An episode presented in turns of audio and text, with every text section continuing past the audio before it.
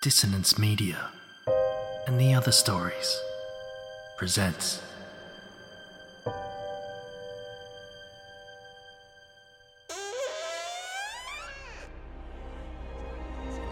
Step into the abyss of After the Gloaming, a gothic fiction podcast that delves into the depths of human emotion, unyielding love, revenge, internal struggles, and restless souls await you in nine haunting episodes where dread, fear, and rare glimpses of eerie happiness linger.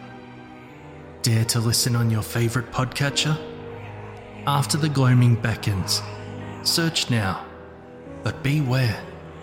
Innocence will be left behind.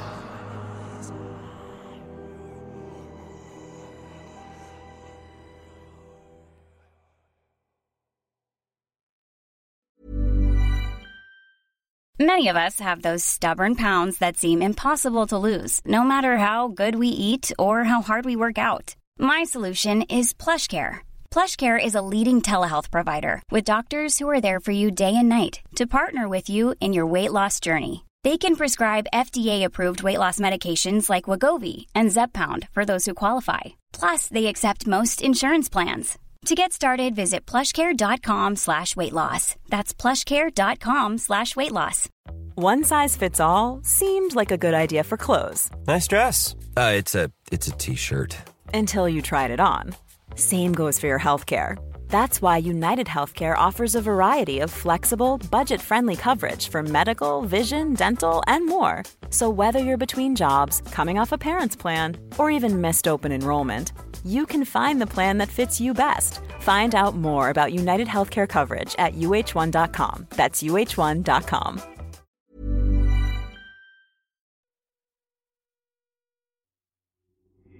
These aren't the stories your mother told you. No, these are the other stories.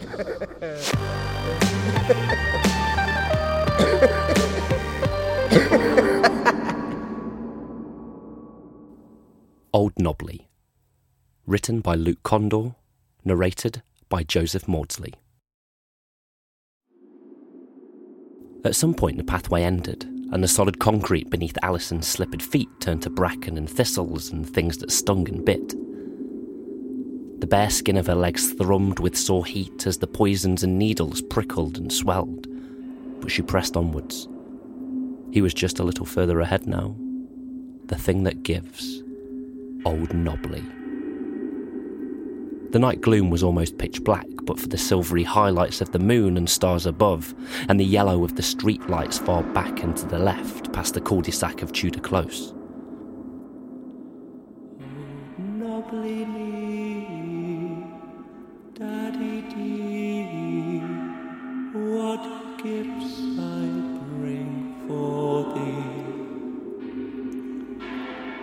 Oh, nobly Daddy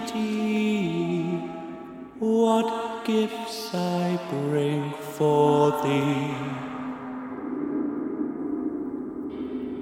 The song was growing louder now, each syllable becoming clearer with every step. Even Mixie was singing, or crying. From there, Alison could see the jutting roofs of her and her neighbours' houses, could see the silhouettes of the chimneys and the satellite dishes, and on her right was nothing but fields and trees, walking routes and stone walls, farmhouses and desolate fields of mud and dirt. The man with long hair came to mind, the one with the ratty moustache from the corner shop.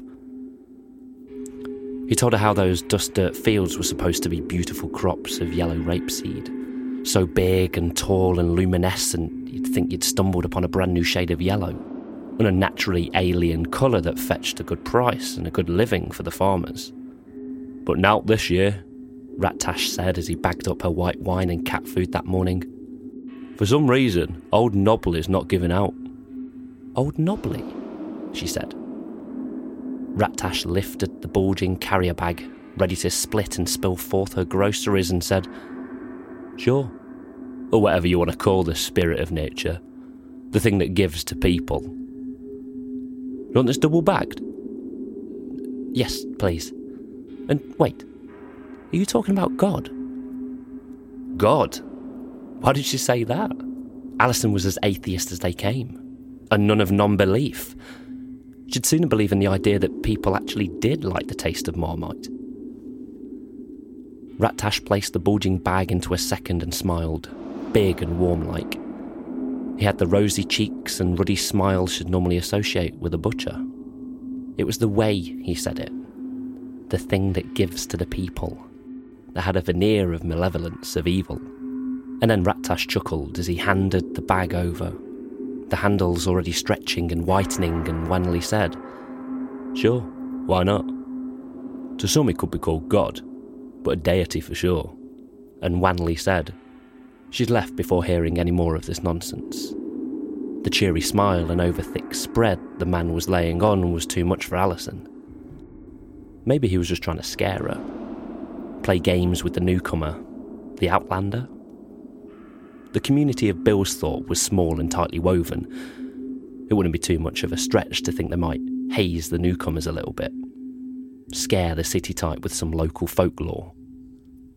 And yet she heard the song that same night and more so with each one passing.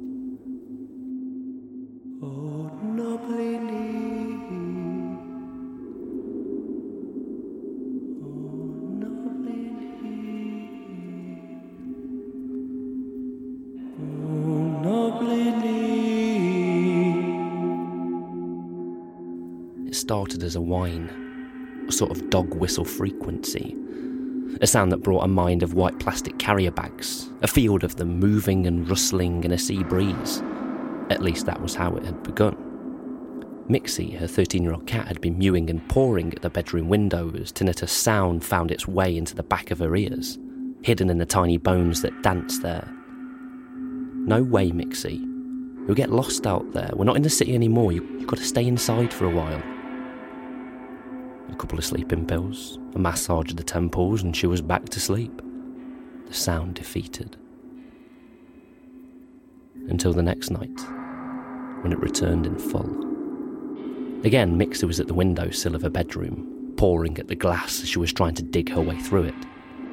For an ancient cat, mostly blind and somewhat incontinent, Alison had been surprised at the old fart's energy and would have smiled at her determination if the noise hadn't returned again.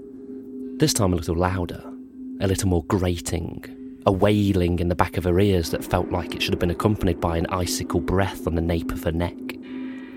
She climbed out of the bed, feeling the cold of the house as she scampered over to the window. Down, Mixie, she said as she brushed her from the sill. Down. She stopped as she looked outside, scanning the overgrown greenery of her back garden inspecting left and right into the shadows of the fields behind, so thick and dark that she even closed her eyes for a second and tried to picture the city lights of her old London apartment. She found comfort in it, just for a second, before opening them once again and looking into the inky darkness. She worked her view over the broken boards of the fence at the back of her garden and saw the corpse of trees and the thing that sat on the edge of them a monstrous oak tree much, much thicker than the others. A wider base, fat and stumpy, reaching up and splitting into two fat arms that lifted into the air like it was caught and frozen midway through some interpretive dance. The big boughs then split and separated into spingly, jagged fingers that looked ready to reach out and wrap its branches around throats and limbs and to squeeze, squeeze, squeeze away the life. And then, as the noise grew and the fear started to settle in the back of her throat, and Alison felt the bitter taste of chalk and bile, she saw it. Or at least, she thought she saw it. It was much too dark to see, wasn't it? But there it was the face. Oh, Daddy dear, what gifts I bring for thee, the time of life and the buzzing of bees. Three more tablets that night, and she was back in bed, unable to truly drift, not without hearing the singing, feeling the thumping of dancing feet slamming on grassy ground, and hearing the crying of babies not humans. She didn't think. But it was more like that of a baby goat, a warbling cry of hurting youth. Then there were blades, which she was sure of, and blood.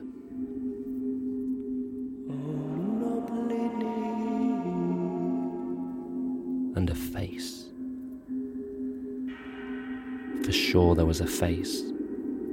It was a face of he who gives and those who worshipped before it. Shit Alley. What? The morning after she managed to catch her neighbour, Mr. Robson, before he'd climbed into his Astra and set off to work, he looked morning fresh. Even had some white shaving foam clinging to the top of his cheek. Alison didn't think it polite to mention it. You were asking what was just behind our houses? Yeah. Well, I think it was just a gangway originally. You know, just to get to the farmland and trails behind it. But nobody ever went there. Apart from the junkies and boy racers. That's when it seemed to pick up the nickname. Shit Alley. You know, because it was full of shit. Oh, right. Uh, listen, Alison said, eyeing the Robinsons' kid's bike at the front door. Does the name Old Knobbly mean anything to you? Mr. Robinson pointed his keys at the car and beeped it to unlock. He checked his watch. You mean Pervertry? He opened the car door. Evidently running late now. Pervertry? Yeah, well, it's this big giant oak out back. The kids had all kind of different names for it. Old Knobbly, the Goon Face, the Pervert Tree. They both laughed. Alison wasn't sure why. It's this big goofy looking thing that looks like a pervert, so I don't know what to tell you. Kids will be kids. But sure they will. He drove off and left her in her own driveway, looking up to the bathroom window to see Mixie sat there, her eyes like glass marbles watching two pigeons scuttling on the telephone wire above. Back inside the house, and she put some food out for her. The old cat grumbled as she gnawed weakly at the thick cuts of ashen meat. Alison looked down at her withered companion and pictured the day she'd brought her home all those years ago. A sweet little kitten who never left her side. She walked to the kitchen sink and washed her hands. As she scrubbed, her eyes drifted from the fence at the back garden and down into the sink. The song returned and she watched, hypnotised by the suds and water gurgling down the sinkhole and into the world below.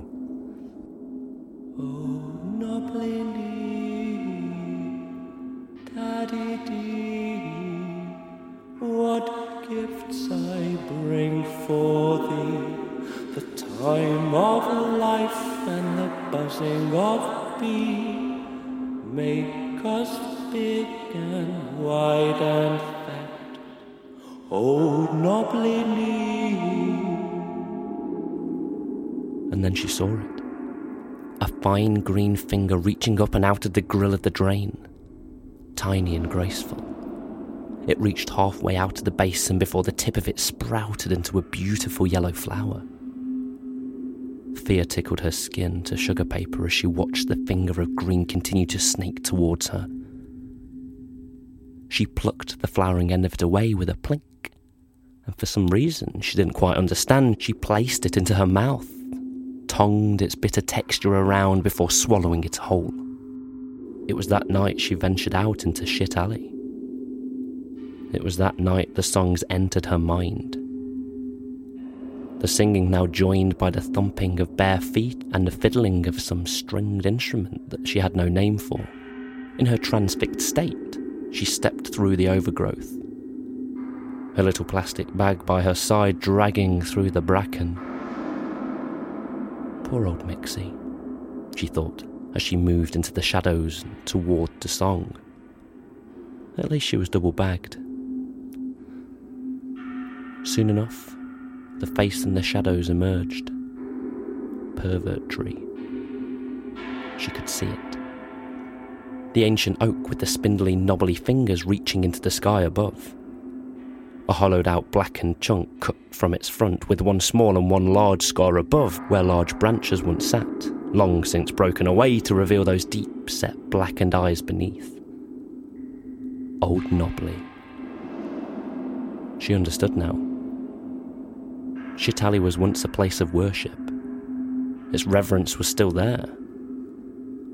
Hidden underneath layers of time, people gathered here and they gave gifts to the tree. Usually baby goats, but there were others too. Sometimes the badly born, the malformed and dumb, they were given, not without heartbreak, not without sacrifice. Alison stepped closer and her body began to move and creep like there were beetles underneath her skin. She looked at the face, her head lifted to the side, watching, seeing. Mixie mewed from within the bag, probably struggling to breathe. She lifted the bag and saw her old cat's marbled eyes within. They looked at her with betrayal and sadness. I thought you wanted to go outside, she said, not without regret. But wasn't that the point of sacrifice? It had to hurt. For a while, she stood before old Knobbly in cool silence.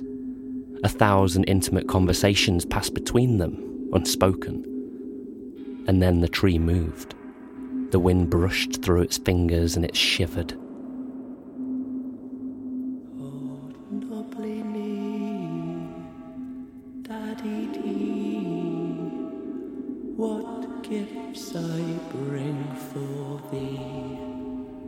She sang, quietly at first as she placed Mixie on the floor by the big open, caught in a scream mouth. The time of life and the buzzing of bee. As Mixie drunkenly pushed herself out of the bag, those sleeping pills she'd put in her food made for a heavy dose for the old feline. She began to move her feet, stomping down left and right onto the thorns and needles.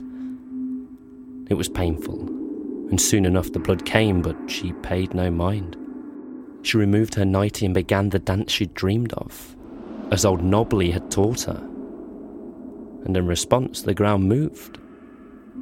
The green and brown fingers, the roots wormed out from the soil. Mixie screamed as the fingers grasped her paws and pulled her downwards, beginning to pull the pieces apart and to feed them into the gaping mouth.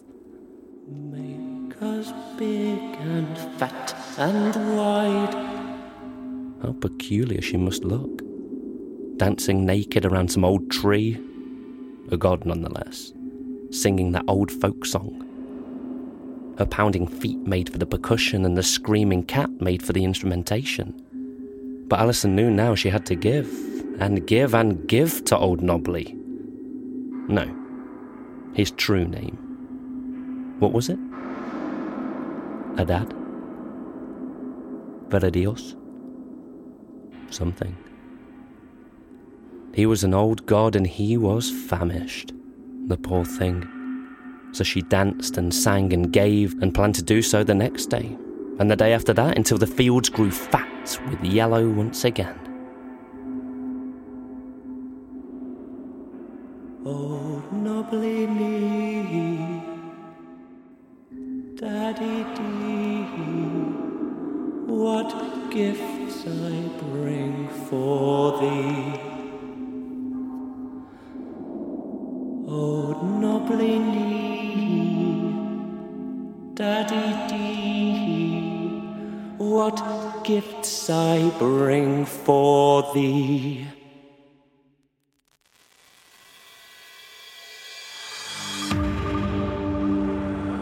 I hope you enjoyed this episode of The Other Stories. Old Knobbly was written by Luke Kondor, narrated by Joseph Maudsley, edited by Karl Hughes, with music by Myu and Thom Robson. So we have just published an exclusive episode on our Patreon feed. Now, I don't want to go into too much detail about the episode per se, but let's just say uh, the title of the episode it's um, well, it's it's called The Penis. It's not erotica, it's, it's a horror story, but it's called The Penis. So, I mean, if that sounds like something you might want to listen to, then head over to patreon.com forward slash hawk and cleaver and pledge from as little as $1 or a pound, depending on where you're from. You'll get early ad free access to episodes, you'll get a great feeling inside, And you'll also get access to the aforementioned penis episode. so, yeah, Until next time. It was the way he said it. The thing that. The thing that gives to the people. That had a veneer of. Mellow.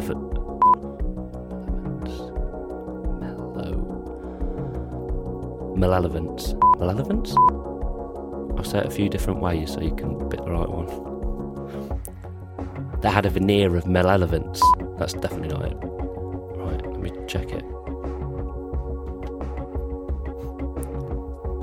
that had a veneer of malevolence. Oh, fucking hell.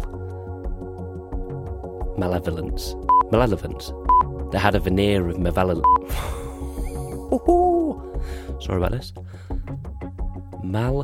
Malevolence. Malele- malelef- Not elephant. There's no elephants. Malevolence. That had a veneer of malevolence. Malevolence. Malevolence that had a veneer of mave- malevolence, that had a veneer of malevolence, that had a veneer of malevolence, malevolence, had a veneer of malevolence of evil.